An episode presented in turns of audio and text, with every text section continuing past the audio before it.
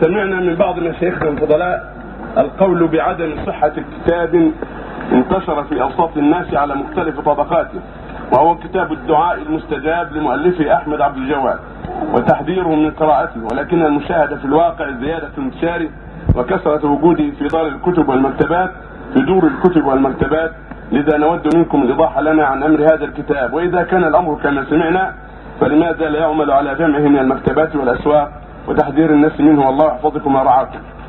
هذا قد اطلعنا عليه، هو كتاب الردي وفيه احاديث موضوعه وفيه بدع كثيره، ولهذا صدر من دار الإفتاء لولاة الامور بيان انه كتاب غير صالح، وان الواجب منعه وعدم دخوله الى البلاد وعدم بيعه في المكتبات. هذا هو يصدر منا من دار الإفتاء ببيان ما فيه من باطل، وان لا تجب ان وان يريد ان يصادر وان يمنع من البلاد. وهناك كتب اخرى فصدر من دار الإفتاء بيان انها ضاره وان واجب مصادرتها وعدم دخولها البلاد، ومع هذا تدخل لاسباب كثيره.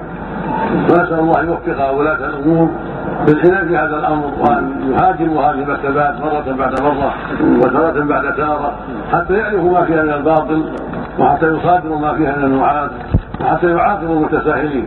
وسوف نفعل ان شاء الله ما نستطيع من المتابعه لهذا الامر.